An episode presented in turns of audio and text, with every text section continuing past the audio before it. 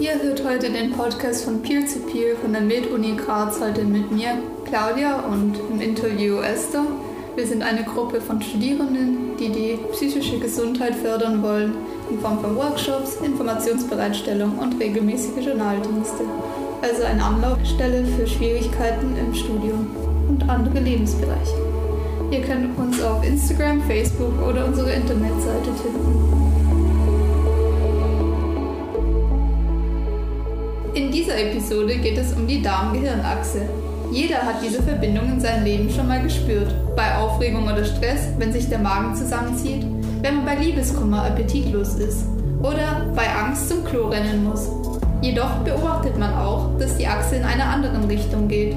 Es gibt immer mehr Korrelationen, die darauf hinweisen, dass Patienten und Patientinnen mit Darmerkrankungen vermehrt an psychischen Erkrankungen wie Depressionen und Schizophrenie leiden Heute hört ihr wieder Esther und Frau Merkel im Interview.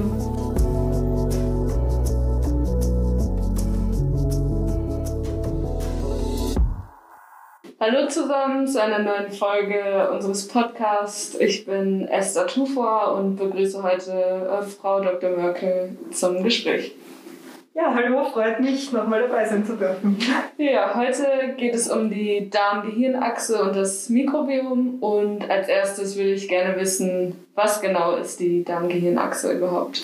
Also die Darm-Gehirn-Achse kann man sich so vorstellen wie so ein bidirektionales Kommunikationssystem. Das heißt, der Darm und das Gehirn kommunizieren ständig miteinander. Äh, und äh, da gibt es mehrere Komponenten, die eben diese Darm-Gehirn-Achse bilden. Das wichtigste oder der wichtigste Teil ist sicherlich der zehnte Hirnnerv, äh, der Nervus vagus, den wir als Mediziner alle kennen, der sich ja echt so wie ein Stethoskop über alle inneren Organe legt und dann ständig Informationen vom Darm ans Gehirn sendet. Aber natürlich ist dieser ähm, ja, ist das nicht nur in eine Richtung gehen, sondern man kann sich vorstellen, ca. 80 Prozent der Informationen gehen schon vom Darm ans Gehirn, aber es geht auch ein beträchtlicher Teil dann, nämlich die restlichen 20 Prozent vom Gehirn zurück an den Darm. Das heißt, hier haben wir einerseits dann die Verbindung mal durch das ganze Nervensystem, aber die Darm-Gehirn-Achse hat auch andere Anteile, wie zum Beispiel die Stressachse gehört hier mit dazu und dann auch Mechanismen des Immunsystems, die ja hochrelevant sind für psychische Erkrankungen. Mhm. Und zum Mikrobiom, wie genau kann man sich das vorstellen? Und ja, wird man mit dem Mikrobiom geboren oder wie entwickelt sich das auch im mhm. Menschen?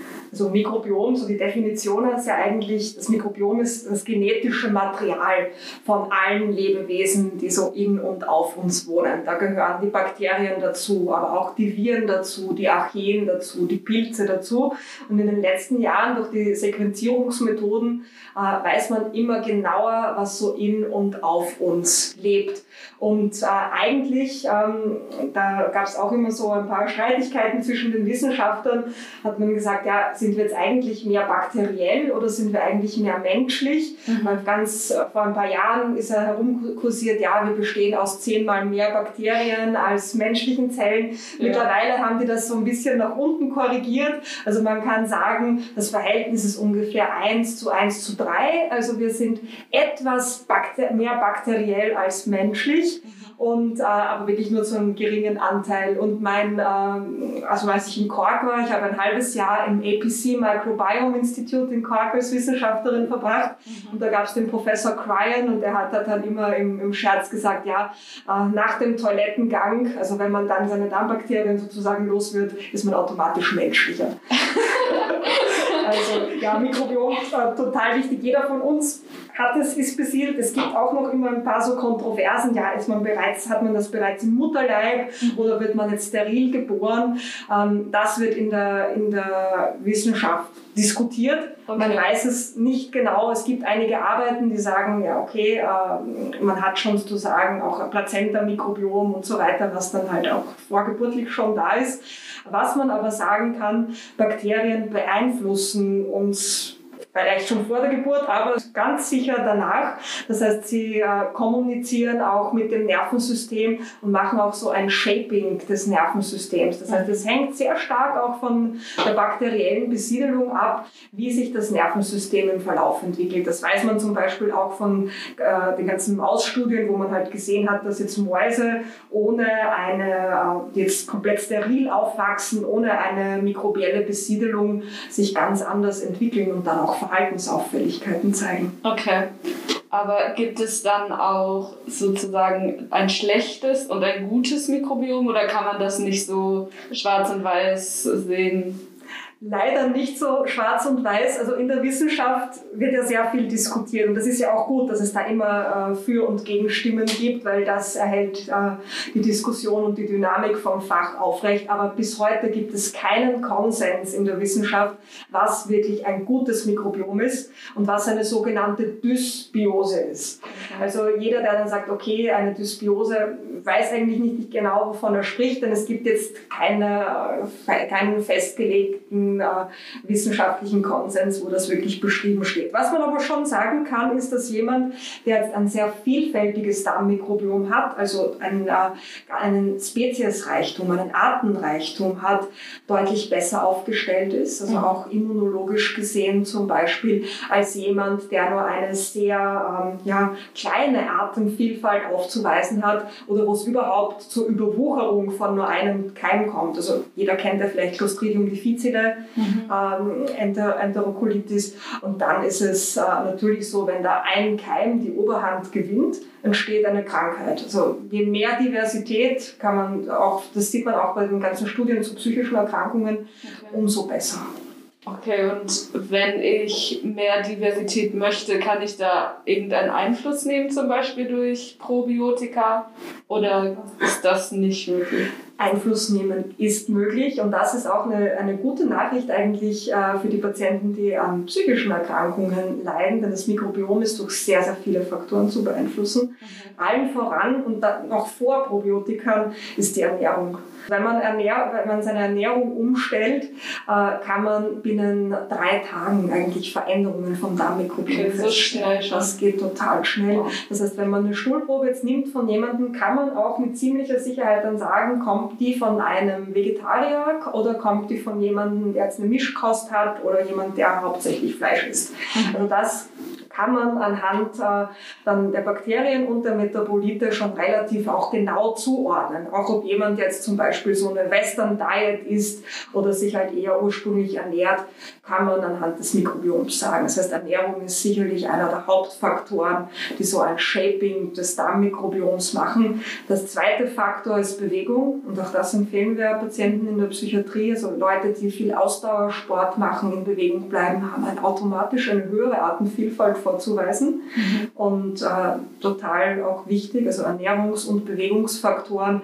Und dann, äh, man kann natürlich Probiotika als Teil äh, einer Ernährung sehen, aber ähm, aus meiner Sicht bringen Probiotika relativ wenig, wenn man sie nicht mit Ernährungsinterventionen äh, begleitet. Denn Probiotika sind ja eigentlich lebende Darmkeime, mhm. die, man, die man schluckt und die sich ja dann im Darm auch äh, ja, vermehren sollen, ansiedeln sollen oder zumindest zumindest auch ähm, ja, die ganze Darm-Community verändern sollen. Aber das geht nicht, wenn die keine Nährstoffe haben. Mhm. Das heißt, die Nährstoffe sind eigentlich die Voraussetzung, dass die Darmbakterien gut gefüttert werden und dann auch so ihre Dienste erledigen können. Okay. Und was wären dann genau die Nährstoffe, die man braucht? Also eine Western Diet ist ja mehr mit Fetten und Zucker. Genau. Ähm, also die Western Diet ist ja die typische, ja, kann man sagen, Burger King, McDonalds Diät, also sehr viel Fett, sehr viel Zucker. Das, äh, da wachsen dann halt nur bestimmte Bakterien, die ja nicht so gut für uns Menschen sind. Also was die Darmbakterien sehr gerne mögen, sind alles, was wir sagen Präbiotika sind. Mhm. Ähm, das sind Ballaststoffe zum Beispiel.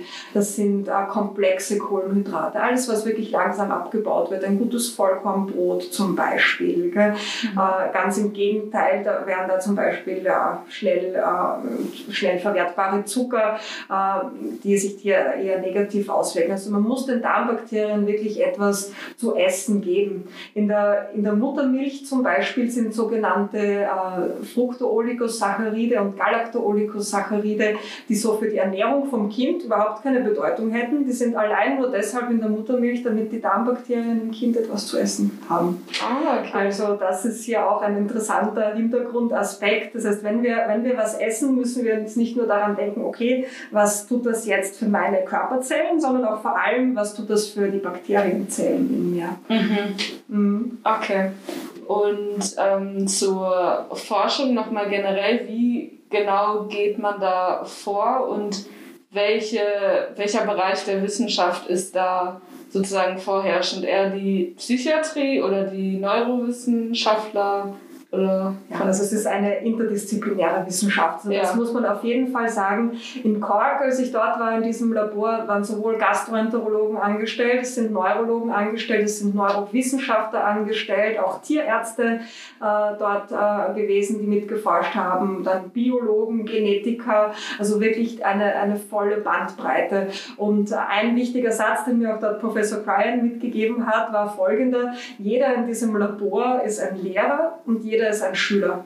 Das heißt, alle haben und eigentlich voneinander gelernt und diese, diese Forschungsrichtung, die lebt von der Interdisziplinarität. Ja, Genau. Okay, also wieder. Also das Diversität, also hier sieht man wieder, der innere Artenreichtum ist da auch in der Forschung sehr, sehr wichtig, dass jetzt nicht nur Psychiater äh, an den psychischen Effekten forschen, sondern dass man sich dann auch fragt, okay, aber warum ist das eigentlich so? Und dann äh, sieht vielleicht ein Neurowissenschaftler dann wieder ganz andere Dinge, die dann mechanistisch im Hintergrund wichtig sind. Und ein Biostatistiker kann dann Sachen ausrechnen, die der Psychiater alleine nie sehen würde. Und es macht wirklich hier die Mischung und hier kann man dann etliches sehen. Ja. Und wie man die Forschung macht, also wir haben, man muss ja irgendwann mal anfangen, auch in der Psychiatrie äh, beginnen wir halt jetzt auch damit bei vielen psychischen Erkrankungen einfach mal ja, Stuhlproben der Patienten, Patientinnen zu sammeln und dann zu sequenzieren und mal zu schauen, welche Bakterien sind da, aber jetzt dann auch im nächsten Schritt das Metabolom genauer anzuschauen, das heißt der Frage nachzugehen, nicht nur welche Bakterien da sind, sondern auch was die tun, was die produzieren, wie zum Beispiel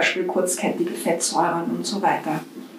Aber das ist jetzt noch nicht so state of the art, also dass man so Stuhlproben nimmt, sondern jetzt nur in gewissen Forschungen oder Genau, nur zu wissenschaftlichen Zwecken. Also es ist nicht so, dass jeder Patient, der jetzt hierher kommt, dann die Uniklinik für Psychiatrie eine Stuhlanalyse kriegt. Ja. Vielleicht in zehn Jahren. Keine Ahnung, was, Ja. was dieses Forschungsgebiet noch herzugeben hat. Mhm. Bis jetzt sind die Ergebnisse ähm, ja ganz gut aus, aber man kann nicht sagen, okay, es gibt jetzt wirklich jetzt einen, ein Bakterium oder einen Keim, das jetzt für eine psychische Erkrankung äh, wirklich äh, zuständig ist oder auslösend ist. Also Okay, dieser Depressio-Coccus wurde noch nicht entdeckt.